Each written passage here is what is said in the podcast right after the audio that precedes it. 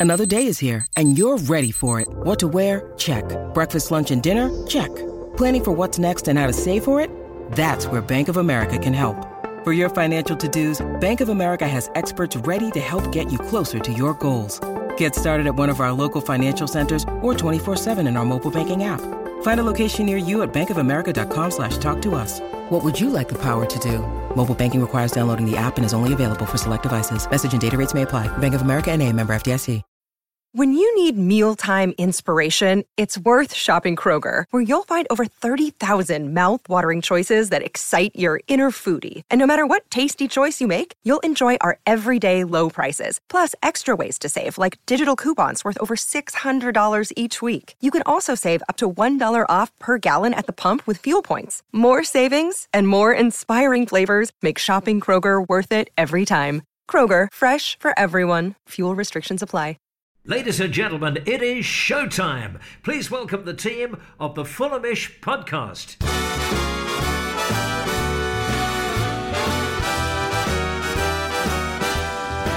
It's the Fulhamish podcast, your independent voice of Fulham FC. Happy New Year, and what a way to end 2023 with Fulham finally putting the top six curse to bed and winning from behind against Arsenal at the cottage. My name is Jack Collins and I'll be your host today. And joining me, an esteemed panel to start the new year. Mr. Dominic Betts, how you doing, mate? How's the head? It's, it's, it's better than I thought it'd be after pretty much two days on it. So, yeah. good start to the new year and good winding up every single Arsenal mate I've got in South London last night. Yeah, absolutely. Absolutely. Mr. Cam Ramsey, Happy New Year, mate. Happy New Year. Can't believe Dom Betts is on a bender. That's not like him at all, is it? well, start as you mean to go on, I imagine, from Dom's perspective. And Mr. Avais Malik. How you doing, Abbas? I'm very well, thanks. Jack, how are you doing? Yeah, not too bad, not too bad. I've also escaped with a ghost hangover. So uh, we did have that. That was the first question. Elizabeth posted on our, our question street, being like, how are the heads? So I thought that was a, a good place to start. But it feels it feels I don't want to curse anything. It feels like everybody's vaguely on form, which is which is quite nice to see. Let's start with some three word reviews, and then we'll get into this. I was going to say walloping of Arsenal. That might not be a little bit much, but you know you got to you got to wallow in these things a little bit. Dom, what you got for me? Uh, so we start off with Twitter. We had Rach FFC with New Year Row Solution. Uh, James Wilson with Arsenal get CONCACAF with the goals was coming from Jimenez and Bobby De Cordova-Reid yesterday. And heading across to Instagram, we had Sammy Shubber with Red Dead Redemption and Alistair Nimmo's Raul'd Lang Syne. Raul Lang Syne. That's very good. Very good. It does feel like Raul's name is just perfect for just using puns all the time, isn't it? It's uh, it's just one of those that we're going to have for the rest of the season. Let's get into it because it was uh, an incredible performance, I thought, Cam. And actually, when you look at the way that the game played out, and you look at, you know, sometimes you get these and you go, wow, we beat a top team, but it was a little bit smash and grab.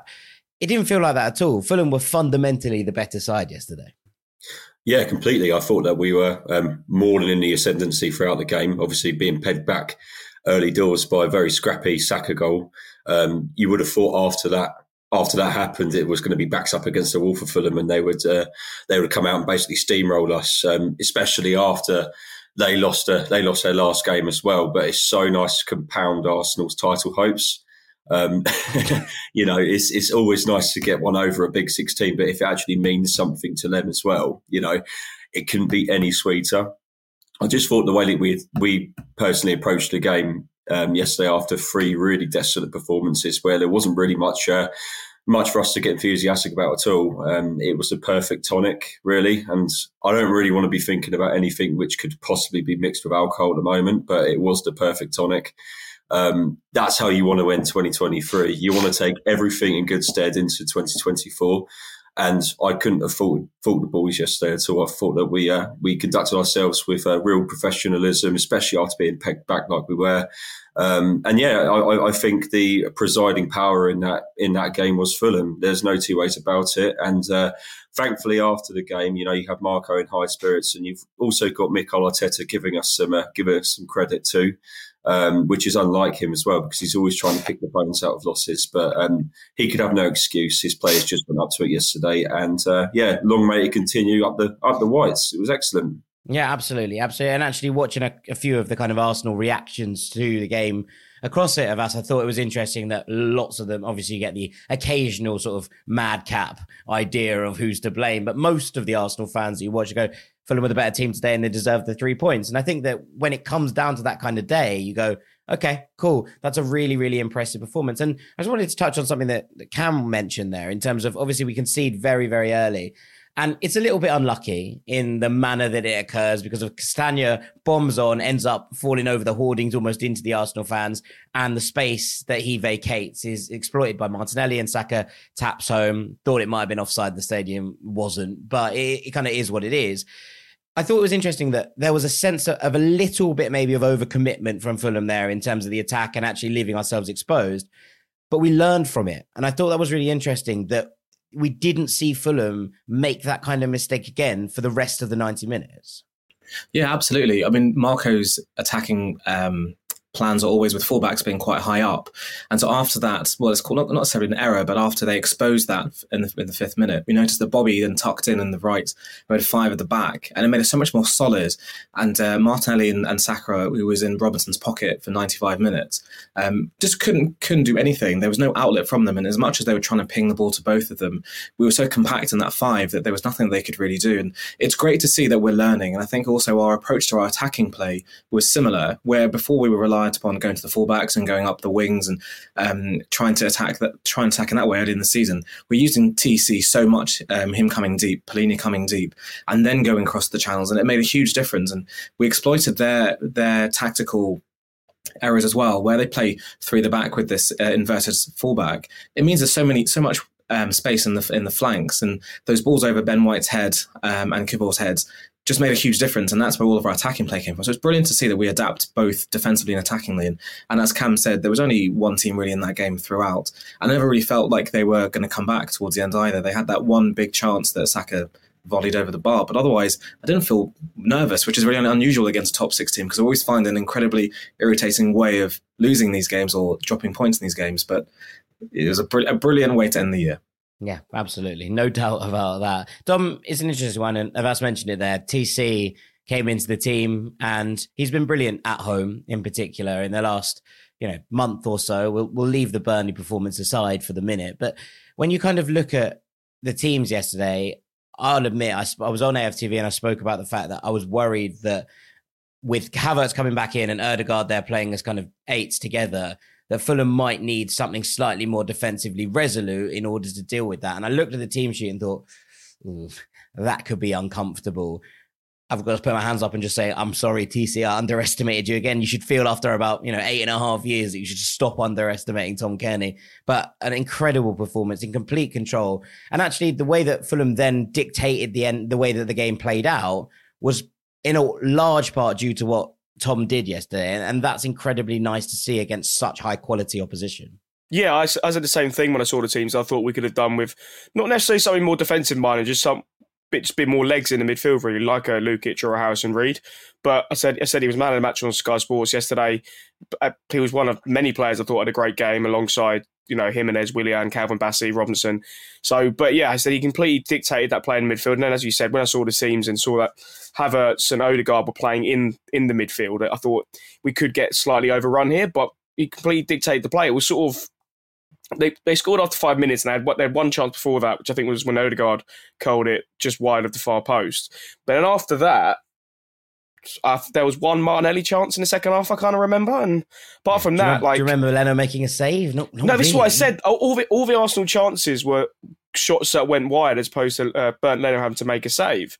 This is what I was speaking to a few Arsenal fans last night about, and they they were saying that they think that Arsenal are becoming too predictable to play against, and but that that may be the case. But I think Marcus Silva got his, although he's there after five minutes, he's got got his game plan pretty much spot on yesterday, and there was no player who didn't didn't put in an eight or nine out of ten yesterday. I thought of what everyone did the, the job they're exactly supposed to do. Even when you know Pereira's been poor this season, but when he came on, I thought he was brilliant yesterday. Yeah. So I think yeah, uh, when it when it came to TC he, he, and everyone really, we just conducted the game plan in the perfect way. And as you said earlier, it wasn't like a smash and grab like a Brighton away last season. It, we we dominated the game.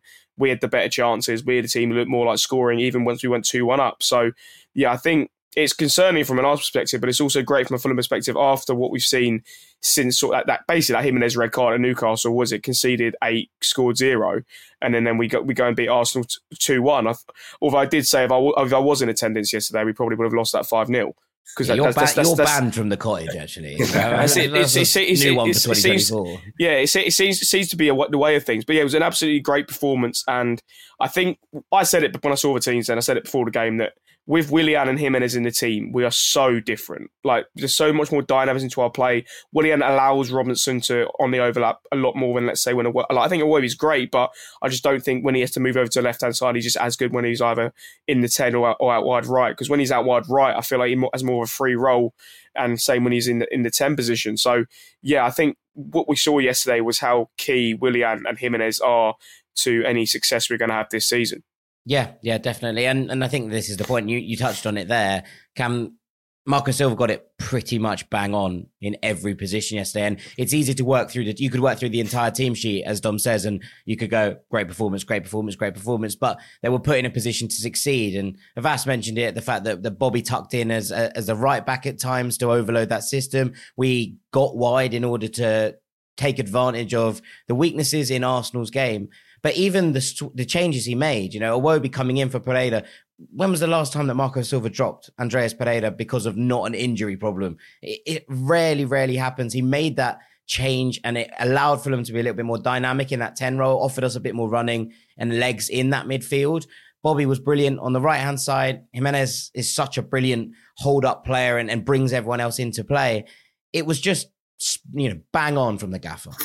Yeah, I think the selections yesterday were perfect for the occasion, really. You've got Raul coming back into the squad, of course, which is going to want to make amends for um, a bit of a hideous moment up in Newcastle. And uh, obviously, in the last couple of weeks, we've seen, um, you know, the uh, the inactivity, let's say, of Nunez and Vinicius up top, where they don't really offer much. Um, movement isn't necessarily there. And maybe that's a byproduct of the whole entire team not necessarily being a 100% firing, but um, proper strikers, they've got to make opportunities for themselves. And his goal in particular, it, it was anticipation with Tom Cairney's excellent ball into uh, into the penalty area and uh, a proper striker's finish to go along with it. So it's excellent to see him back in the team, and he made a huge difference with his hold up play as well, which uh, hasn't necessarily been seen from Raul this season as well. I, I, think he's sometimes been maybe a little bit too tentative in the physical battle, but he um, he, he, held uh, the likes of Gabriel and Saliba, you know, um, to the sword yesterday. He was excellent with what he tried to do. It's just a lone striker. Willian coming back into the team as well. His intelligence on and off the ball, it just uh, it, it, just opens up so much so much time and space for the, for the boys around him to obviously do what they need to do and support. Um, yeah, I, I was just impressed with the application, you know, as a whole from the team yesterday. I, I, thought that they were all fired up for it. They all knew their responsibilities and what they needed to do. And that's all down to Marco Silva basically just outlining to the boys, look, if you're not in the starting lineup today, it's not necessarily detrimental to yourselves. It's just, uh, it's just how we need to be approaching Arsenal. We need to suffocate and stifle them as much as possible. And as you've already touched on, Andreas coming on when he did, it just injected that mobility back into our midfield when it might have been waning a little bit. Um, Tom Cairney is such a great distributor and he manipulates the game so well. But of course, as we know, he can't last necessarily for 90 minutes. And we were always going to need to up the ante. Um, so I thought that we approached the game in that respect excellently. Um, and yeah, I, I, do you know what? If Andreas is going to come off the bench more regularly and do that and do that, you know, and apply himself to the game much more uh, you know, as, as an auxiliary kind of member of the squad, I have no real problem with it. And I don't think he would either. It gives him the motivation to go, do you know what, what do I need to do better and what do I need to work on? Yeah. And if he can do it in 20 spot, minutes, right?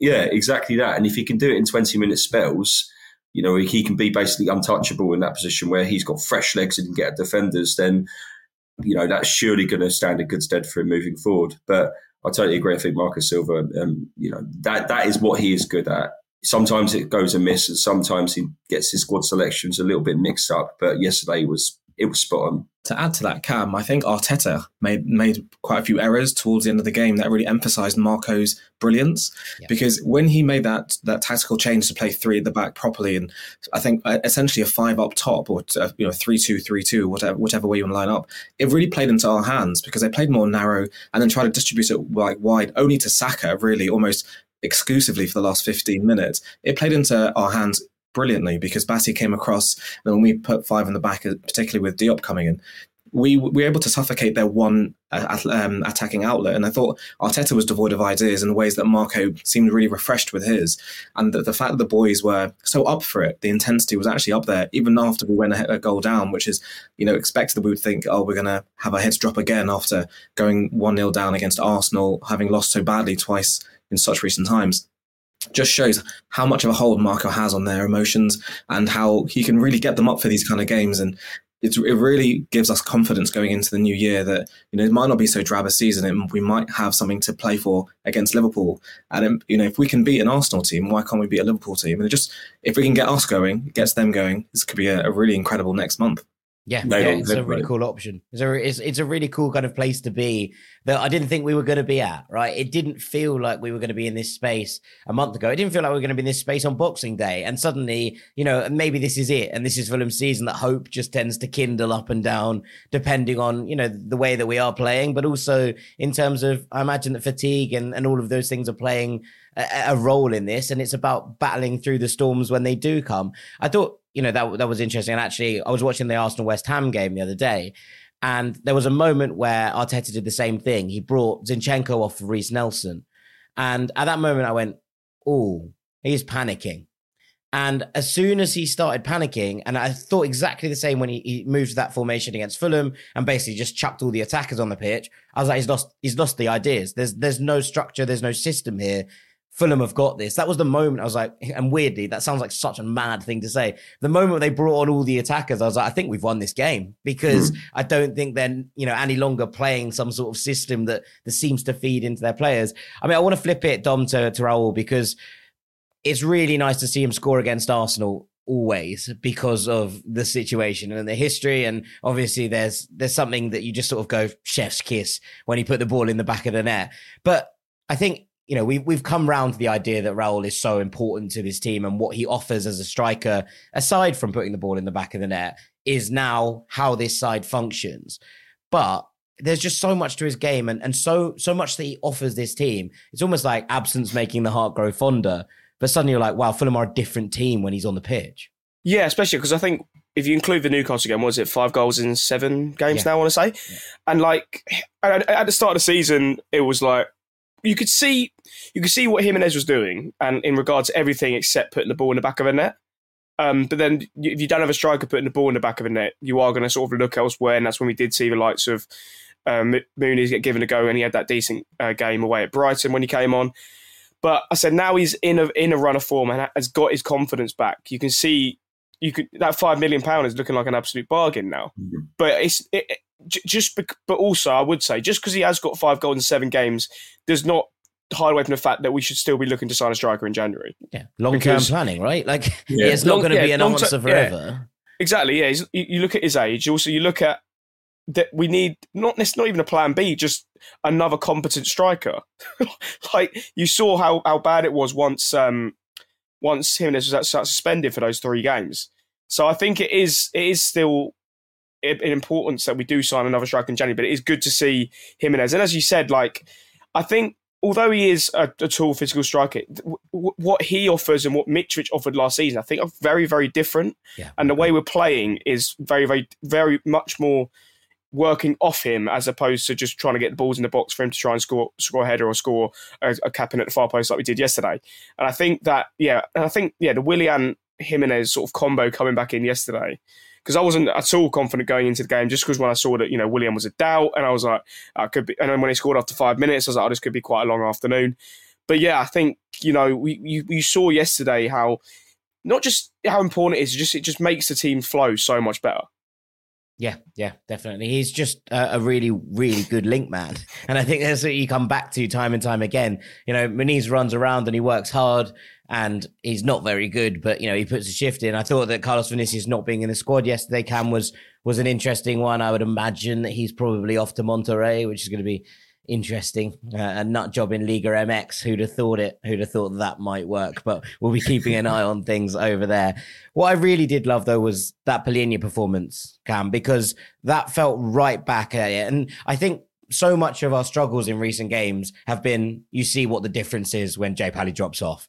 And unfortunately, you know, there is no such thing as a one man team, but he's probably as close to it as we're ever going to get at this point. He does make everything tick in the middle, and the whole system falls apart when he's not on it. So it was really nice to see him do another job on Declan Rice in particular. Yeah, absolutely. I mean, before, obviously, well, after, I should say, um, his projected move to Bayern fell through in the summer. Um, in that kind of uh, strange interview he gave, just kind of like clearing his name, it seemed like he said that he was going to give 100%, and no matter what, no matter who the opposition is, um, time or day, it doesn't matter. And obviously, he's a man of his word. Um, the guy had passion oozing out of him yesterday, and I've never seen somebody, um, you know, enjoy hard crunching challenges like João Palhinha does. He gets a real kick out of it. Um, and we need that steadiness in the midfield. And you're right, as soon as he isn't necessarily firing on all cylinders and uh, isn't, you know, getting about the midfield in the usual combative self that he uh, that he does so frequently, we do tend to obviously uh, fall foul of some uh, difficult performances and difficult results. But you know, I, I, don't think there was any any real uh, competition for him yesterday. He was uh, he and Tom Cairney were the best best midfielders on that park. Um, you know, you've got Tom Cairney putting strings and you've got João Palhinha just steamrolling through players um, to win back possession and obviously to drive us up the park like he does so so effortlessly. Um, we don't know what's going to happen with João, really. I mean, it looks to me from the way that he conducted himself yesterday, his body language, the passion, the enthusiasm, he's gearing himself up for battle for the rest of the season for Fulham on, on multiple fronts. I mean, you've got a semi semi-final Carabao Cup to aim for. Um, we're still in the FA Cup. Um, I just think he's 100% invested into um, Silva's Silva's plan this season. Um, and I always actually think that was the case. Obviously, he's led here and there by his representatives, and of course, I mean, playing in the Champions League is a uh, a massive feather in the cap. But he's still proving himself week in week out within this Fulham squad. And there, for me, there isn't a holding midfielder in the world that's uh, that's more impressive and better than what he is. Um, but you know, all, all of the badge tapping that, you know, he's doing everything for the famous black and white. And I just don't think that's going to change anytime soon. And in a midfield laden with, you know, master creators such as Odegaard, Kai Havertz, yeah, fair enough. He's uh, very hot and cold, but on his day, he could switch it on. And uh, I think the only player that really you could potentially compare him to is Declan Rice. Um, De- De- Declan Rice was Levels. completely secondary yesterday, completely secondary, and uh, it's so nice to see a player like João Palhinha, which you know he knows deep down that he is an elite player, but it doesn't matter to him. He's doing it because he wants to obviously make us proud, us cottagers proud. And he, that sense, that overriding sense of belonging that he has at this football club, I don't think he'll get anywhere else. But we'll just have to see where that where that takes him in a couple of weeks' time, or if not the summer, who knows? But what a man. I mean, what what a guy! And you never ever tire of watching his compilation reels, do you? Because you know who doesn't love seeing those crunching challenges rain down in a congested midfield, and to see him obviously obviously wheel away with the ball as well. With you know, and there wasn't even an, an, instance yesterday where I thought, "Oh, that's a dangerous challenge. Well, that's a little bit naughty." Like everything was firm. The one where he flew in on Rice and he missed him was was a little yeah. bit touchy, but look, man, I enjoyed it. That's the madness that comes with it, though, isn't it? You know. But yesterday it was measured. It was measured madness, which is what I absolutely love. And the way that he was geeing up the crowd yesterday, last game of 2023 in front of a packed Craven Cottage, and the atmosphere was unreal yesterday. Second and half, we haven't seen that. Yeah, in, indeed, and I think that he he rallied the troops. You know, you see him after every challenge, every, every you know every key instance that he was involved with, he was actively trying to seek you know that engagement with the fans. Excellent, and that's what we need more of as well. Because as soon as obviously you have that connection between players and fans, I think especially at Craven Cottage, that's when something special happens and the reason why we won yesterday was obviously because the players on the pitch did their job, and you have someone like Palhinha, which is a natural born leader, getting out there and obviously setting his stall there. But it was all down to the fact that they wanted to involve the fans too, and it, it, was, it was just a joy to be be a part of, really. And that's that's it. I think when the rain started pounding down, you're just looking at him and being like, "Oh, it's Palhinha weather. Here we go. Here we go. Gladiator weather, isn't it? Absolutely. But he was. Holding, he was born in that rain, Rice's, holding up Declan Rice's severed head you know, you know, are you not entertained? You know, it was it was it was unbelievable. yeah, phenomenal, phenomenal. I, am with you, Cam. I think I do think he sticks it out to the end of the season, unless something absolutely like unturned downable comes in, you know, in, in this January window. I, I, can't see it. I can't see where it's going to come from. Um, so I think that if he leaves in the summer and he does end up at, you know a top club, a Champions League club, challenging for the top honors in the game, he's not going to have many detractors from you know the cottage. It's very much going to be go with you know thank you for your service, etc. You deserve that opportunity. Um, another one's been linked away of us is Jedi who's been linked with Liverpool. Now, I think that's a dreadful idea for him in particular, just the way that those teams set up. I think that Jedi is a wonderful transitional player and he likes to, to bomb on and, and the way that he moves and carries the ball, I don't think would suit this Liverpool side in terms of what they asked for from their fullbacks, but that's another question for another day. What was impressive yesterday is that he just added another one to the list of elite wingers that he's pocketed in the Premier League this season. What I really appreciated about Robinson's performance was the first half in the away game against Arsenal. He really struggled against Saka, and he clearly has studied how to deal with him yesterday afternoon. And as you say, I think there was only one turn in the first half where Saka got round him. But otherwise, every single time he got his foot in, not only nicked the ball, but then ran with it. And as you say, transitioned us into an attacking force. If he could put a cross in that was consistent, he would be an elite left back. He'd be the best. He'd be the best left back in the he world. Would, it, would just be incredible. His athleticism, his his uh, ability to put a tackle in. He gets up and down that pitch for 95 minutes without really huffing and puffing. His link-up play with Willian and now with TC his partnership with Bassey, there's he had an, an, unbelievable game yesterday, and when you debate who was man of the match yesterday, he's up there in that conversation. 100%. He was completely like a baller for us. And as I said, if he can cross a ball in, Liverpool can have him for 80 million, quite frankly. Um, but as you say, he doesn't quite fit with Liverpool, particularly because I don't think he's exactly technical in the way that Liverpool play.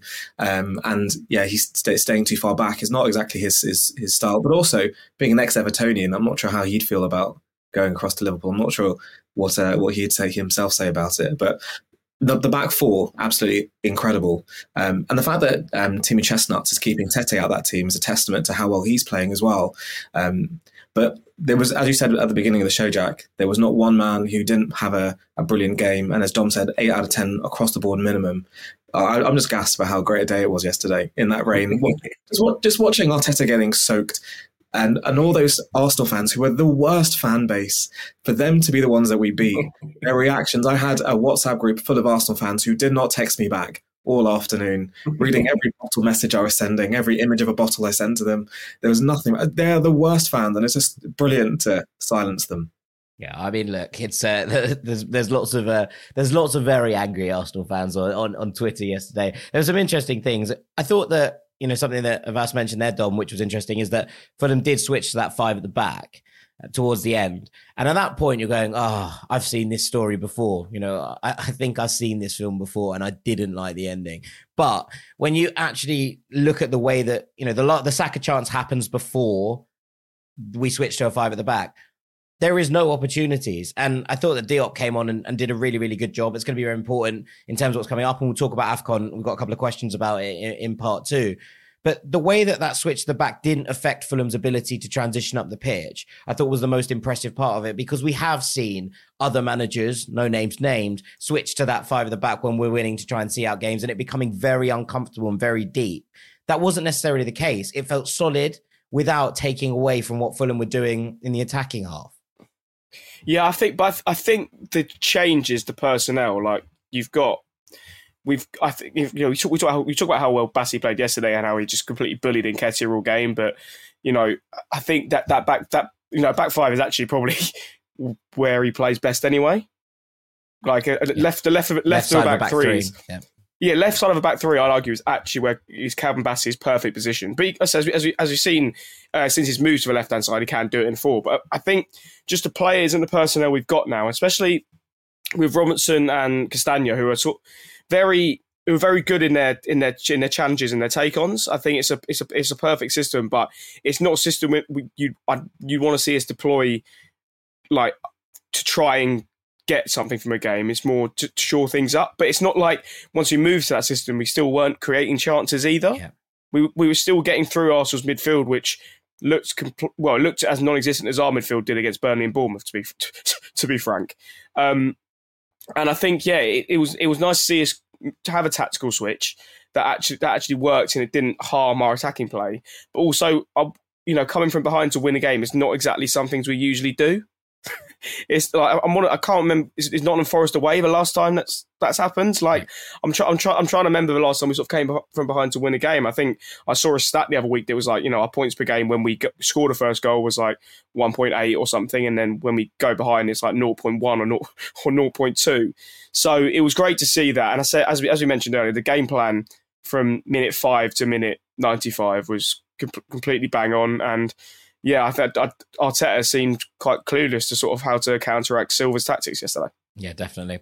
I think a couple of last things. Uh, Cam, some part of me is thinking, what is this Fulham team? Because the two performances that we've seen over this festive period at home have been night and day. We watched Burnley waltz through our midfield. We watched Bournemouth do it yes, Bournemouth are in good form and are on their own patch, but Alex Scott made us look incredibly silly. And then suddenly you got Martin Odegaard and Kai Havertz bottled up like nobody's business. It, it, it doesn't make sense in so many different ways. And I was coming into the game being like, I don't know what I'm going to get today, and and you know, people are asking for predictions, etc. I was like, no idea, not a clue what we're going to get from this Fulham side.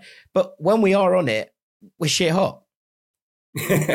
yeah, absolutely shit hot. But we're so Jekyll and Hyde, aren't we? Really, and that's just what the Premier League brings, I suppose. And uh, obviously, we've got cup games to think about too, and there's going to be that mental toll on the team, which has got to be appreciated. Um, very, very congested festive schedule for us. So we obviously had to navigate uh, to the best of our ability with players missing as well. Um, that definitely hampered us um, especially uh, you know, against Bournemouth, where there was just nothing to shout about at all.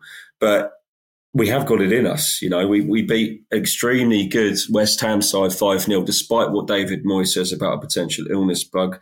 That um, bug seems to have made them better afterwards anyway. So I don't know yeah, what he's complaining about. Exactly. Um, I mean, Burnley for me was a bit of an anomaly at home. Um, their goals were freakish. I mean, absolute bangers as well. You know, you can't take anything away from the actual finishes. But um, I think in those two games, as Dom said, I mean, the, the midfield itself was uh, was was more or less shadowed and non-existent. Um, but you never know with Fulham, and that's the beauty of supporting a club like Fulham. I mean, Arsenal fans will probably say, "Oh, yeah, this is so Arsenal for us to lose two games in a row," um, but we've we we have to go through that kind of emotion much much more than they do but we still keep coming back and we still have that that little inkling of hope and you know and um, optimism every time we get ourselves to the cottage or wherever it may well be up and down the country because we know what Marco Silva's uh, system can do on its day. It's just um, how you catch the squad really. Luckily for us yesterday it was clockwork and it was obviously actions to a T. Um, but who knows? I mean, you know, we've, we've got we've got Rotherham on Friday, haven't we? So it's going to be a changed lineup, and you just hope that the entire fold, not just the boys that obviously started on New Year's Eve, uh, they've also got the same kind of uh, kind of attitude going into that game too to stamp their mark on things because heading into January too, there's going to be a few boys looking over their shoulders, isn't there? You know, there's going to be a few lads going, is it really worth me staying at Fulham? And obviously against Rotherham, progressing in the FA Cup, hopefully they get out there and they, they want to prove their worth to Marco Silva and obviously portray themselves in the best light. Yeah. And that that was the way it planned out yesterday after two really, really horrible, dejected um, well, three really, really horrible, dejected performances where we just uh, couldn't make anything stick it all fell into place for us yesterday, and that is Fulhamish. Indeed, it is. Indeed, it is. Right, last question before the break. Avais, I saw a lot of complaint about the referee, kind of from both sides, to be honest, on social media. I might be going out on a limb here.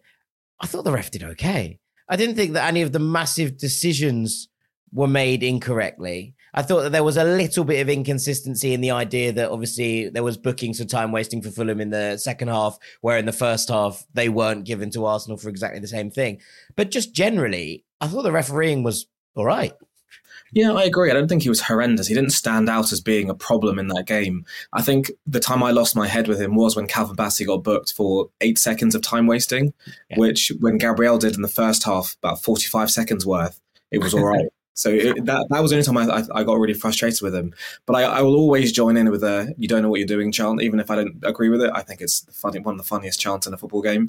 Um, so I, I, don't think he was he didn't stand out particularly to me. Um, but I do want to shout out Gabriel, having mentioned him, because for our winning goal is some of the funniest defending you'll see. pushing pu- pushing Bobby twice for no reason. Bobby just kept cool, just let it sort of slip by him. Then he flings his leg out like he's doing kung fu, like Kenny Tete. Smacks his own player with the ball. Once Bobby smashes it, and he's up with his arm out, thinking it's offside. One of the, some of the funniest defending you'll see. Could have been two penalties, I think, before before Bobby stuck it in. One one for the Rice elbow, one for the Tomiyasu handball, and then suddenly you're like, oh, the ball's in the back of the net, we'll have it all. I don't know what he was appealing for. How could it have been offside? He ran past him. It was just one of those really bizarre moments. But alas, we'll take it. Uh, and we'll be back after the break to answer a shed load of your questions. Don't go anywhere. Welcome back to the Fulhamish podcast. Jack Collins here with Avais, Dom, and Cam. We have picked through the bones of yesterday's win against Arsenal. We're going to cast our eyes a little bit forward now and answer a few of your questions. Dom, I'm going to start with you because we've got a couple of questions on AFCON. Fulham fan you says, how will Fulham cope without Bassey and Iwobi? Can we continue to play the same way without them? It's, it's a tough one because, you know, Bassey although he, he did struggle originally, well, I mean, he was playing on the right hand side for the first time in his career. That's, that's that's probably why. But since he's moved to the left hand side and Tosin's come back from his injury, it's one of the most solid centre back pairings I've seen at Fulham in ages. And I think if you look at it, I think Bassey's only yellow cards this season have come against Arsenal. I don't think he's had yellow cards outside of the two at the Emirates and the one for wasting six seconds of time yesterday. It, it is going to be, we are going to have to change because obviously Iwobi has been I think Iwobi's been key, and he's sort of been a lot better than a lot of people were expecting. I think when we signed him, I thought, oh, it's a good, experienced Premier League player, but I thought he'd sort of just be just be another player in the team. Where he's been, he's been so solid for us, and it is going to, it's, it's going to be a big loss. And you know, Nigeria are going to are going to want to go all the way. They're one of the, they're one of the strongest, they're one of the strongest outfits in the tournament. And I think you know we, we have Diop come in who can co next to Tosin, is who has who did play as a partnership at some points last season. And then if you're looking in the wide areas, you could have you know like a, a Willian Pereira, and then Bobby Reid or Harry Wilson. So I think they obviously are going to be two big losses because they've been two of our be- best players probably in the last sort of six weeks or so. But I think it is something we can manage. But I think what it will show is uh, where areas in this squad where we still need to improve. I think. I think yeah. if you look, I think it, I think that's one positive we might better take from it is it will show where the weaknesses in this squad are with two key players coming out. I think it's it's you know it's I'm, I'm not you know although it's going to be disappointing to lose them you know they're representing their country and you you oh, you want them to do the best. So I think it is going to be a thing for us where we just have to adapt to it, and I think it will actually in, in the long run might actually bring some more signings in quicker than we need to. Yeah, I mean, it's going to be an interesting one, I think, for uh, uh, the back cam, because naturally you'd think that if Calvin Bassey drops out, and obviously will drop out when he goes off to Cote d'Ivoire, but the natural replacement on that left hand side is obviously to bring the experience of Tim Ream back in, and yet Diop's come back in. Obviously, Ream still recovering from an injury. Does Diop slot into that left hand slot? He, he did play there for West Ham. There were there were plenty of games where we've seen him in that kind of position. Is that the natural fit there? For us to be able to just carry on because I think the the Iwobi question probably is okay. I think we will miss him, but Andreas comes back in in terms of the 10. We know that Willian can play on the left hand side, Harry Wilson, Bobby over Reid. There's players in those areas that can can slot into those roles. I think the defensive question is probably more imminent right now, if you will. Yeah, I think Alex uh, Alex's predicament speaks for itself. Really, we have uh, a lot more capable attackers than we probably do defenders at the moment. But um, don't sleep on Tim. You know, I don't think we should be discrediting or discounting Tim at all. I mean, he's obviously been cast out the squad by a very good Calvin Bassey, but I trust his judgment. I trust his obviously leadership skills and obviously his just ability as a left-sided defender just to kind of slot in quite nicely for Calvin. Um, they kind of carry the same functionality at the back as well. We know that Tim likes to obviously carry the ball forward like Bassey does. Maybe not with the same intensity and power, but I think you'll still get the same kind of uh, strategic nous with uh, Tim Ream being there. But I agree with you're saying with uh, with Diop. I think uh, he's more of a right-sided natural centre back, but I still think he can uh, he can obviously do the job uh, beside Tosin. Um, but I think if we're looking for obviously, uh, you know, a, a, natural fit, it would be Tim. Um, and it, it would only be for a short time, regardless of how long Nigeria are there for or not. You know, it's, it's, a month span. There are a few games in between, of course. It's quite congested, but um, in that period, I completely trust someone like Tim Ream to actually come back and uh, stamp their claim again, at least just shore up and be as uh, secure as he possibly can do. Um, but time will tell, really. I mean, Diop, um, he's been in and out of the squad. Um, Tim's just more or less just been cast aside. Um, and I, I, he's getting on a little bit. He's obviously he's obviously signed a new contract. He's going to be here for 10 years and excellent as a testimonial, um, hopefully in the offing for him too. But um, I don't think he's a spent force entirely yet. So uh, let's just see. But for me, it'll be Tim coming back into the squad. Yeah, I mean, I, I agree with that in, in many ways. And, and Navas, to, to kind of come onto it, obviously, Tim Ream, we've just seen extend his contract, which will take him, you know, barring any summer moves that come out of the blue, to 10 years. I did very much enjoy this from Tyler. He said, not really a question, just an official shout out for a home and home testimonial against MLS All Stars for Tim Ream next summer, which I, which I really did enjoy. But it does feel like this is an opportunity. And, and obviously the injury doesn't help. It's not great timing in, in terms of him coming back into the squad, but there was, you know, questions a couple of weeks back being like, oh, is Calvin Bassey the future now for Fulham? And I, while I do think that that is probably the direction of travel in terms of future proofing this defensive line, that doesn't mean that Tim Ream hasn't got an opportunity here to come back in and be like, hang on, don't forget about me at this point. Absolutely. He still has a big role on this squad. And I think the timing of his injury might actually suit him to have a bit of rest as well and be a bit re energized for the rest of the season. We don't really know the circumstances behind his injury. We only really get told by Marco that he's still out, so we don't know when he could come back. But if he's ready for you know the Liverpool game and slots in, I would much prefer him there alongside Diop. We have a relationship from you know previous seasons, and I think he can stake a claim for, as you say, for us to remember that he plays a big role on and off the pitch for us. And as that leader, as Cam's saying, I think he will he'll help give us some sturdiness in that back. Um, I, as much as I like Diop and I really like him in this team, he has a mistake in him more often than not. And I don't feel like with combo of Tosin and, and Ream going forward would have similar worries in my mind. Um, so I, yeah, I, I, would, I'd rather have Tim come back and if he's fit, obviously. Um, I do miss him. I do miss that man bun.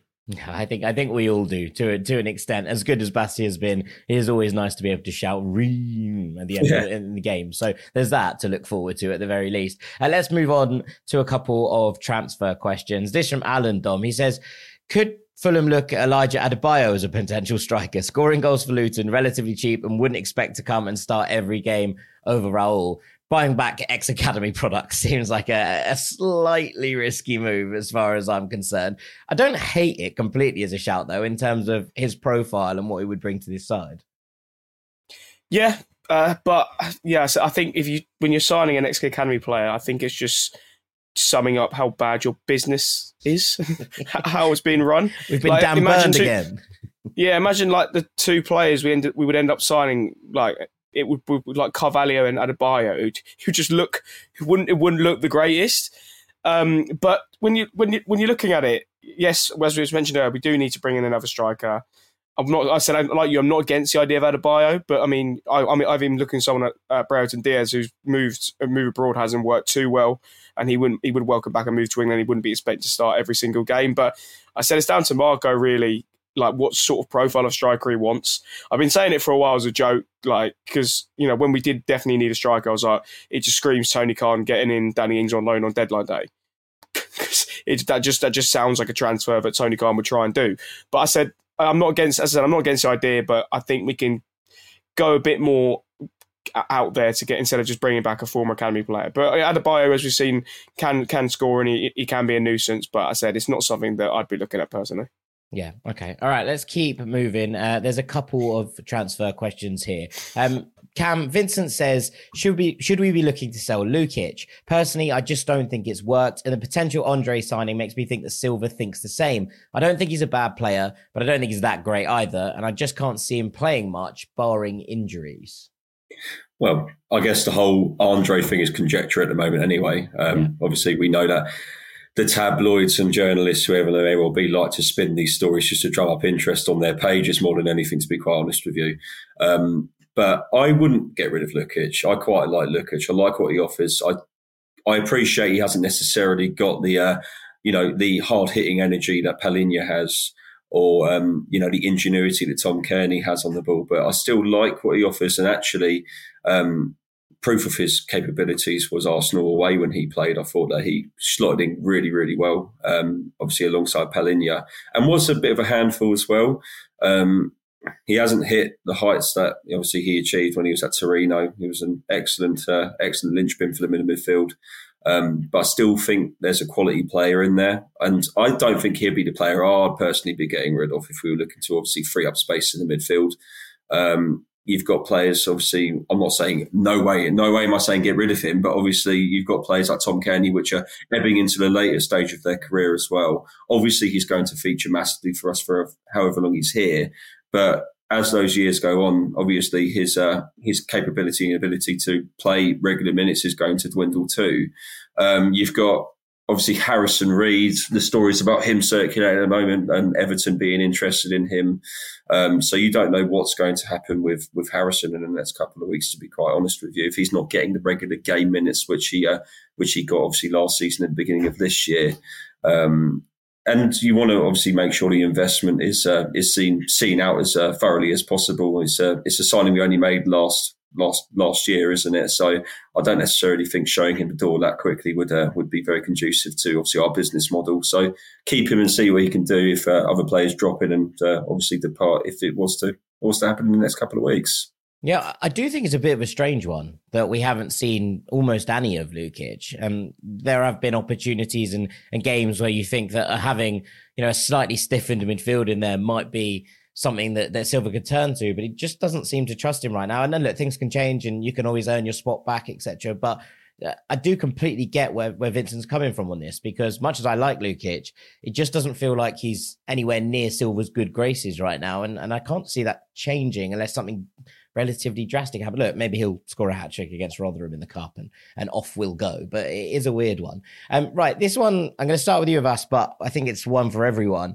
It's from Dave M, who says Euro 2024 is approaching. There are good players out there who aren't playing regularly and will want to move ahead of the tournament to play regularly. Who would you take from another Premier League team to help strengthen our squad using the domestic loan allowance? Well, talking of Arsenal, I was I like the look of Emil Smith Rowe. I was we going to say this. That's such a good shout.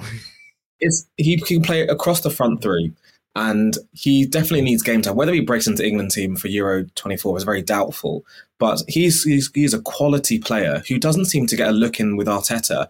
And I don't know. I mean, obviously, I don't know the ins and outs of it, but I'm, I'm surprised because he was someone with industry, someone with creativities, or what I thought had work ethic, a good work ethic.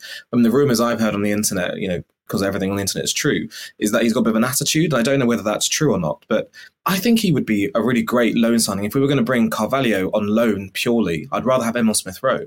Um, but that, that would be the person that comes to mind immediately for me, Jack.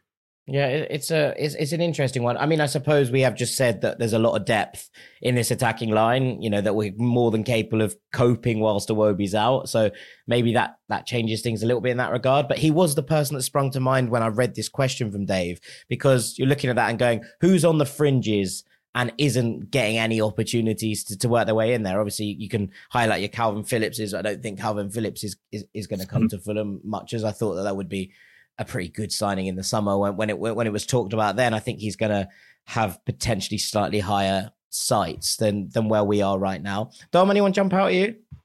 No, not not anything that's straight straight away. Uh, but Smith Rowe, as I said, is a is an interesting player just because it's another player who can play in all those positions behind behind the main man, whether that's in the ten or or out wide. And I think he he he should be looking for a low move in in in January. I'm not. I don't think he'd make the England squad, although he has been in the England squad before, he was in there in sort of 2021. I remember him scoring away at San Marino. Um, because all I remember doing for 90 minutes for that game was singing about Saka and Emil Smith Rowe. I don't know. I, we may have won 10 0, but I couldn't describe any of the 10 goals that England scored that day. But it, yeah, you got to look at Smith, Smith Rowe and Phillips, sort of the two players who jump, jump, jump out straight away of sort of players who are sort of on well, Phillips is going to be in the squad anyway, but you know, players who are on the fringe who could make the England squad who aren't really playing right now. But I don't know. I don't know if a low, a low, um, although low movies in January are more likely to happen than signing anyone on a permanent deal. I think we. Sh- I don't. I don't think we'll be making lo- lots of signings. I think we've already sort of scouted and looked at the type of players we want to bring in, there's also been the link to Andre. They'll be looking? They'll be looking at bringing a striker in, and there's not any English because that's actually, that's one issue I do actually find right now is behind. Although uh, although you got the likes of Watkins scoring goals and you've got Solanke, the drop off after Harry Kane is quite quite big, and I don't think there's any sort of strikers out there that I can see a signing that you know are looking are looking to get into um, the England Euro 2024 squad in particular. I can't speak for for other countries' teams, but I said I think we'll we'll more be looking you know abroad actually signing players than we will be looking in the, within the Premier League. But I think yeah, Smith Rowe would be an excellent acquisition, just adding to the array of attacking options we've got in that um, attacking three behind Jimenez. I've got a couple of suggestions, but Cam, is there anyone that jumps to you? No, not really. I think, think the boys already hit the nail on the head. Smith Rowe was excellent for the England under 21s when obviously they lifted the uh, Euro Championship in the uh, summer. Um, other than that, I, I, couldn't really, I couldn't really pinpoint anybody. Obviously, you've got a few people out there saying, "Well, if Arsenal were going for a striker, which it looks like they could be, could Ed, Eddie Nketiah be somebody that we obviously not on yesterday's to performance. Loan, loan to buy? Um, I mean, yeah, he was he was piss poor yesterday. Um, but he's still a player for me, which should add a, a, a, different dimension to our attack if it was to happen. But I still don't see it coming to fruition at all. So no, no, I ain't got anybody off the top of my head either, to be quite honest. The only thing I was thinking about was centre backs. If Tosin isn't going to sign this contract and he is going to to leave in the summer, what does Fulham's centre back core look like? And there's a couple of players that maybe aren't on the fringes of their national teams, but have pedigree that I think needs working on. Ben Godfrey Everton, I find a really strange case because he exploded onto the scene and then seemingly is completely and utterly not trusted by Sean Dyche within that system. So that's one I think might be interesting. The other one's Thilo Kehrer. And I know that there is another player with mistakes in him at West Ham, but I wonder if there's no game time for him there. Could Fulham look at bringing one of those two in on loan with maybe with a view to a permanent transfer in the summer to try and fill that gap if Tosin isn't going to sign that contract. I think Kehrer's going to Monaco. Is he? It's. Uh... I, I read. I read uh, Fabrizio Romano the other day say I think he's on his way there. Whether you know again whether that's true or not. Tosin was on his way there in the summer, so he must be yeah. fuming. he's been he's been usurped by Thilo Kehrer. But yeah, Ben Godfrey, I find I find it very strange what's happened to him because mm. at one point there were you know, Man United looking at him, and now he can't get in the Everton team. So, uh, but speaking of speaking of Tosin, do you do we feel like him signing a new contract is a possibility? Do we feel like the love that we're giving him, the quality of his performances, make him realize that this is a great place to stay for his development? Do we feel like he could sign, or is he his head's in the clouds? Do you think? I don't know. There doesn't seem to have been really any movement on it. I think mm. there are still conversations going on. I believe that you know the club are still adamant that they want him to sign a new contract. Uh, just feels like the two parties are no closer to an agreement than where we were a year, uh, you know, a month ago. But look, Peter's reported on, on a lot of it that there might be, you know, light at the end of that tunnel one way or another soon. So I, I think it's, that's it. It's not necessarily about, obviously, we'd love him to sign a contract, but it's about getting closure as well on it and just been like, right, we know where we stand ahead of next season. What are Fulham trying to plan for? Um, so, so yeah, I think that's interesting. Right, last thing before we go, and it's two questions in one. Chris says, Was that the best performance of 2023? And Londinium Calling goes one further. He says, Was that the best league win in the last decade? Now, they're quite bold statements, but I do, I can't remember Fulham being that dominant against a side who are that close to the top of the league for a long, long time. Um, well, I don't know, mate. I think obviously clouded over a little bit of the whole kind of beating them boys down the road, but you can't really go any further than obviously the Chelsea victory after decades upon decades of literally not mustering anything against them, home or away. Um, and we might not have necessarily been as squeaky clean against Chelsea as we were against Arsenal, but but no, I mean, for me, the, the, best and probably the most iconic win that we've had, probably in the Premier League era, is Chelsea last season, without doubt. Um, this this win obviously goes close, and it's nice to see us put that hoodoo to bed about not beating all the you know the big boys in this division. But I mean, how could you look past uh, making a making Chelsea cry? How could you look past that? I think in terms of a win, yes, I think you're right. I do wonder if that I don't I can't recall a better performance against a big side. Is maybe maybe the the distinction I get. Of course, if you gave me those two wins and be like, which one would you rather experience yeah. again and again and again? It would always be the Chelsea one. But I think in terms of actually what we put together on the pitch, that's about as complete as I've seen Fulham against a big side in a long time. Yeah. We haven't really looked so solid against a top six team where I thought we were not going to concede. Even against United this season, we almost felt like an inevitability that we were going to concede at some stage. It always happens against them the last minute. But yesterday, it didn't feel like we were going to concede at all. Even when Saka had that volley from six yards out, there was something about that game. We were just unbelievably solid. And Palhinha making that last ditch tackle and celebrating in front of the away fans. There was everything about that game was in our favour.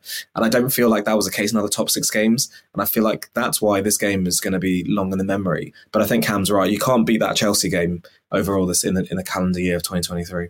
Yeah, fair enough. Dom, what was your favourite win of 2023? Was it you know some some very obscure game that you, you managed to get to no, on a Tuesday I, night? I, no, I, still, I, I think well, for one, I was in attendance because usually all the big wins come when I'm not there. So uh, for one, I was actually in attendance for probably either Everton in the League Cup or Brighton away in the league. Yeah. Um, although we played absolutely terrible against Brighton, and then it was it was the only because I, I, think Bobby Reid started up front that day, and then everyone was like, "Oh, bring Vinicius on," bring, and then he was terrible when he came on. Although he did set up Solomon to go through, but yeah, for once, I think as you said, performance wise, I don't think re- we've had much better than we did yesterday in regard to how well we played, how dominant we were, and who the opposition was. But um, from ones that I was in attendance for, I've got, I've got to say the yeah the Everton penalty shootout win just because it was like it's the first time in a while where we've we've had a game at a high level which has actually meant so much. You know, a, a league win, although it is still only going to take you from let's say 14th to 11th or something, whereas actually qualify for our first ever League Cup semi final and our first Cup semi final since the Europa League, and we've talked domestic cup since we lost to Chelsea in the FA Cup semi finals. It's it was it just it felt big, and I think that's why it's sort of at the top of the games that I did attend because annoyingly I missed both the Chelsea and Arsenal wins in 2023. you can only speak from lived experience. All right, I think that's pretty much it for today's Fulhamish. All that's left to do is the name of this podcast. Dom, what are you going for? It's got to be Raoul, Raul'd Lang Syne from Alistair Nemo on Instagram. Absolutely. Fantastic. well done, Alistair. The first pod name of 2024. An honour you can put on your CV. All that's left for me to do, apart from that, is to say thank you very much to my esteemed panel. Avais, thank you so much. Happy New Year. And Happy New Year to you, Jack, and everyone listening. Thanks for having me. Cam, Happy New Year, my friend. Up the whites. Happy New Year, boys. Get up. Get it up, yeah. And Mr. Dom Betts, thank you very much, mate. Here's to Fulham winning the League Cup and England winning the Euros in 2024. Well, let's Gosh. hope one of those things happens. I've been Jack Collins. This has been the Fulhamish podcast. Thank you so much for listening as ever. You whites.